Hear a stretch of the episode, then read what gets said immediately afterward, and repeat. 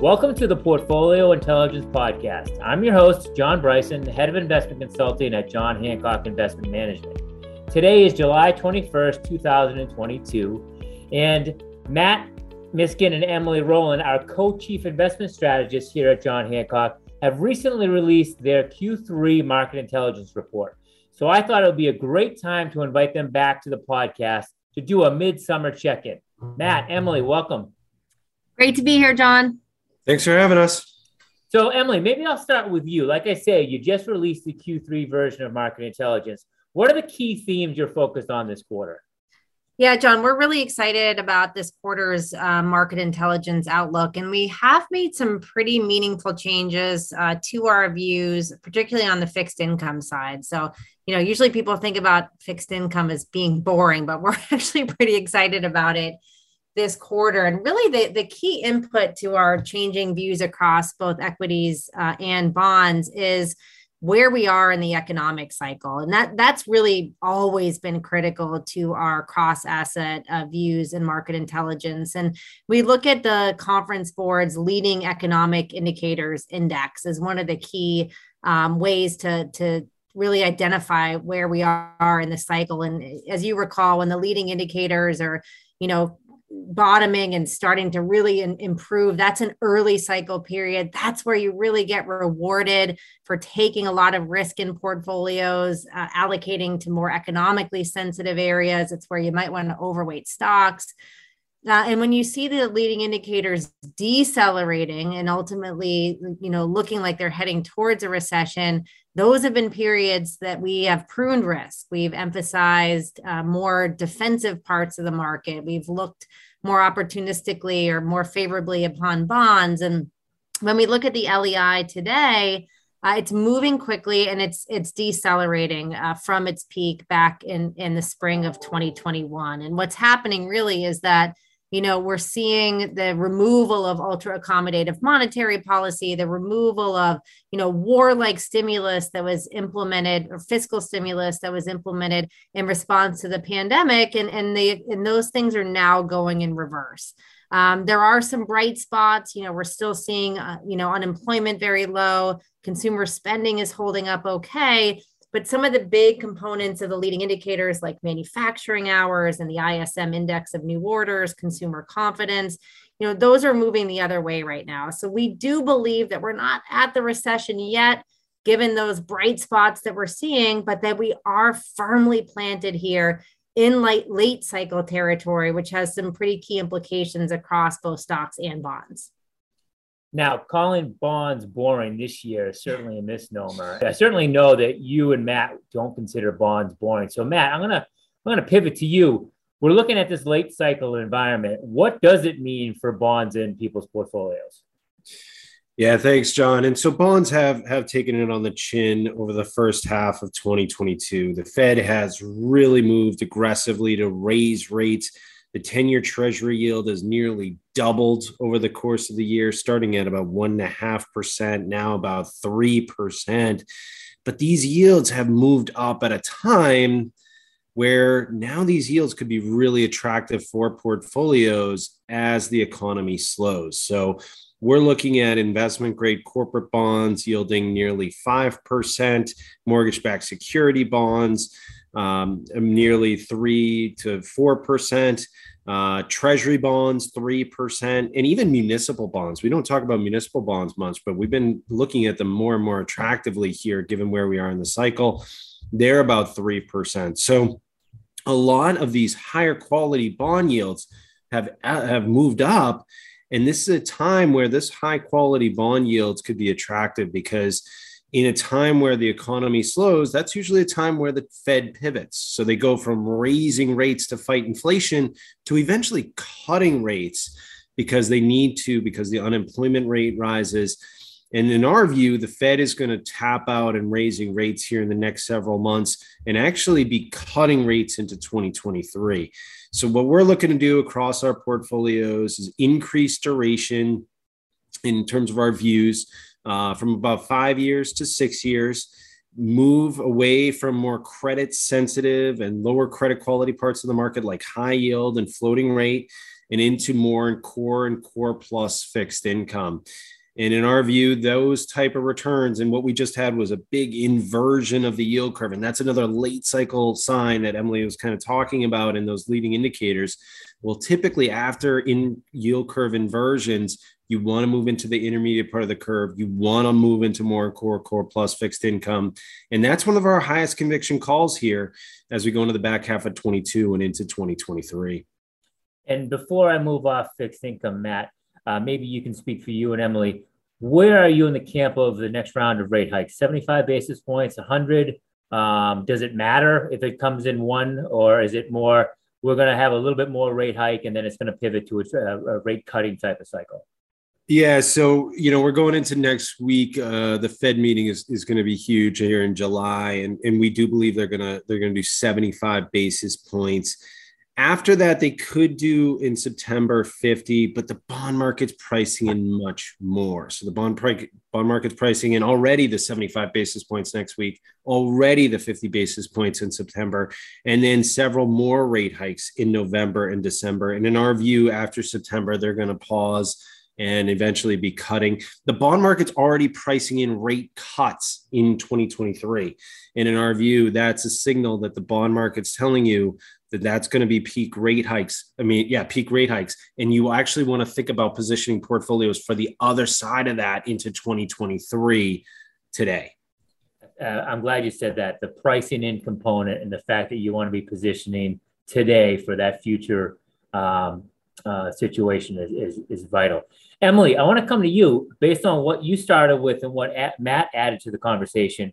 How have your views uh, on equities changed in market intelligence? Sure. So when you think about this late cycle period, right now we really are emphasizing, you know, US equities over international equities at the margin here. And the key reason for that is because you're going to get more quality from an index composition standpoint when you own US equities. So quality to us is really strong balance sheets, good return on equity, more durable profitability, basically owning companies that don't need to, you know, tap the capital markets in order to grow. As we know, rates are going up, the cost of capital is becoming more expensive. So we really want to own companies that make money, uh, but we don't want to overpay for them. So when we think about that quality element, um, technology is really sort of the, the, the our favorite sector uh, for high quality, great return on equity, solid profit margins, great balance sheets, lots of cash on their balance sheets. We also want to think about emphasizing value. Uh, basically, you know, owning companies that that are not overly uh, extended as far as valuations go. You know, minimizing our exposure to those, uh, you know, not unprofitable and more expensive stocks. And then finally, we're adding an element of defense here. So as we move through the economic cycle and as consumer behavior changes, uh, we want to be positioned more defensively. So think about, you know, the fact that we're all feeling, you know, elevated food prices, commodity prices, oil prices. That is changing the mindset of the consumer away from the things that we want, uh, more towards the way the things that we need. So we may be eschewing those, you know, big ticket items uh, in favor of continuing to turn the lights on and, and turn the water on and take a shower. We're going to continue to do those things, uh, even if we are entering a, a late cycle period into a recession. So, quality, value, defense, um, finding that more, emphasizing the US equity market a bit more here in order to play those key themes. Uh, we still want to have some international exposure, but we want to be really thoughtful about the way that we're doing it um, investing in an index internationally is going to get you uh, just on a uh, again an index or a passive basis you're going to get a lot of economic sensitivity a lot of cyclicality. The two biggest sectors in the msci ACWI ex us index are uh, financials and industrials. We want to instead emphasize uh, quality and defense internationally by overweighting those same sectors that we like in the us tech healthcare. Healthcare's got it all.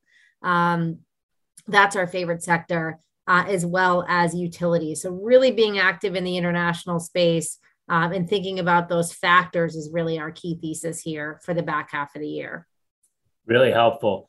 Um, the last thing I want to talk about is if you look at what we've gone through this year, a lot of volatility, tough year. Uh, Matt had said, you know, bonds took it on the chin. Stocks have also had some volatility. It brings up the conversation of, well, what are my other options? And alternatives uh, are popping up in more and more of the conversations that my team's having, and I imagine it's, it's happening in your conversations too. Uh, Matt, alts have been out of favor for the last 10 years, but they're starting to look a little bit more appealing. What are your thoughts um, regarding alternatives in this late cycle environment? Yeah, I think it's really becoming more and more about risk management as we get later in the cycle, and and that's what alternatives in you know a broader asset class typically is is all about, right? So you're you're trying to minimize your beta, you're trying to minimize the standard deviation of the things you're implementing in your portfolio. Standard deviation being a measurement of volatility and risk beta also being sensitivity to equities, for example. Um, and so you want to find ways to pull that down and and take less risk as we get later in the cycle. And so um, ideas for us in, in the alternative universe, and it is a broad, broad universe, a lot of different different options, but infrastructure is one that we continue to like. Uh, hitting on some of those themes Emily was talking about for utility type businesses. Uh, these are long lived assets. They've already got the fixed investment there. Um, you know, their pipelines, their toll roads. They they give you essential things, um, and they have very dependable cash flows. They tend to be non economically sensitive, and they're pretty simplistic in that you know it's it, the business model is and it's not overly complex in terms of its investment strategy, but um, infrastructure is probably our highest conviction um, alternative investment strategy today, just because the less economically sensitive nature of them and dependable cash flows. Other things that we're looking at. I mean, there is absolute return, which is obviously going to be lower beta. Uh, it's going to be looking for you know return potential, but managing risk. Um, and there's also multi-alternative. You know, I think it, right now one of the things you got to manage is is concentration risk with alternatives. So if you go all in on one single strategy or one single type of alternative strategy, and that goes wrong on you, that can also be an issue. But if you package different alternative strategies in, in one implementation, one you know kind of product, if you will, or one um, you know strategy you can have a lot of different things. You could diversify it. So you can have long short you can have global macro you can have um, you know absolute return. You put it all together and that can smooth out the ride but it also achieves those broader goals that you're going to have in alternatives like taking down standard deviation taking down beta. So it does achieve those goals but in a much more diversified manner. So i think our top two would be infrastructure and then diversified multi-strategy type implementations. But both right now given where we are in the cycle are becoming more and more compelling for us so it's the middle of the summer, which is usually a boring time when it comes to our marketplace, but this is not the case this go around. Folks, there's a lot of volatility. We're in a transition period. Matt and Emily shared a ton of great insights on how to manage that. Things that pop up to me are manage risk appropriately, maybe lower the risk in your portfolio, seek out quality, whether it's in stocks or in bonds uh, find good values out there. You may have heard my phone ring halfway through the podcast while people were calling to say, Hey, I want to hear more. So if you want to get a view into the latest version of market intelligence, Matt and Emily's work, you can visit our website, jhinvestments.com. I'll also tell you, we've got a bunch of other great resources on the website around how to manage volatility, what resources are out there in terms of uh, alternatives available. We even have an investment consultant team, my team, that's willing to get on the phone and talk to financial advisors helping with this volatility. So, Matt and Emily, thank you as always. Uh, one last plug follow both of them on Twitter at Emily R. Roland and Matthew underscore Miskin. You're going to get great insights from them. They're sharing a ton of great info all the time. Folks, if you want to subscribe to our podcast, we'd love to have you. You can do that on any of the places you download your podcast. Uh, and if you have any feedback for us, please reach out to your local John Hancock business consultant and pass along other content you'd like to hear from. Matt, Emily, thanks as always. To the audience, thanks for listening to the show. Have a great summer.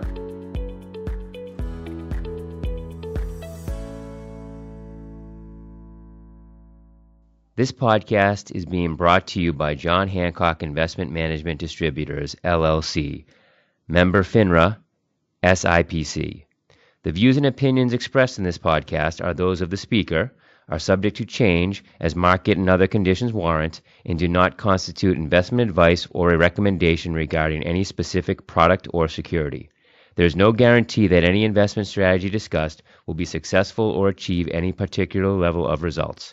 Any economic or market performance information is historical and is not indicative of future results, and no forecasts are guaranteed.